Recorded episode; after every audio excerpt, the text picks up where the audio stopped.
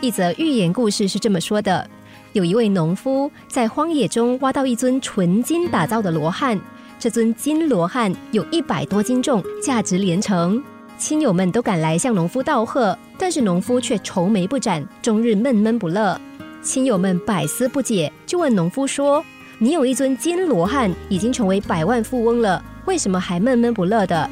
农夫说：“，我是因为不知道其他十七尊罗汉的下落而感到忧愁啊。”人的欲望是永无止境的。刚开始的时候会想，如果拥有一台彩色电视，就心满意足了。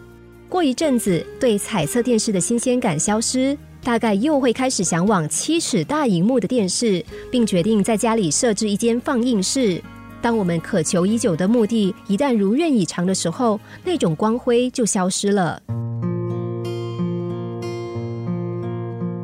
人生就是一连串追求欲望的过程，从 A 点到 B 点之间的过程。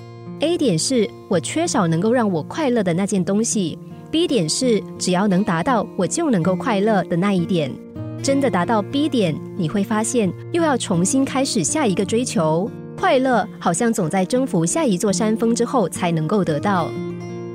我们毕生都在渴求一个又一个的欲望，已经达成的旧欲望就被抛弃，仿佛没有那一回事似的。无论多少美梦成真，欲望永远没有终止的一天。只要你看到又有另一座山峰耸立在地平线上，你的满足感又消失了。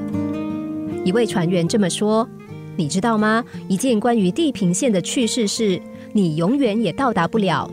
你看着它，并且一直向着它航行，但是你在认为更接近它的时候，它总是和你保持一定的距离。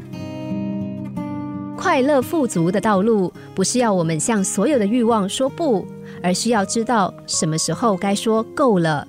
一旦你对某些东西的欲望减少，你就会比较不渴望这些东西。不要忘了，人最后所能够拥有的，也只是带进棺材里的一点点而已。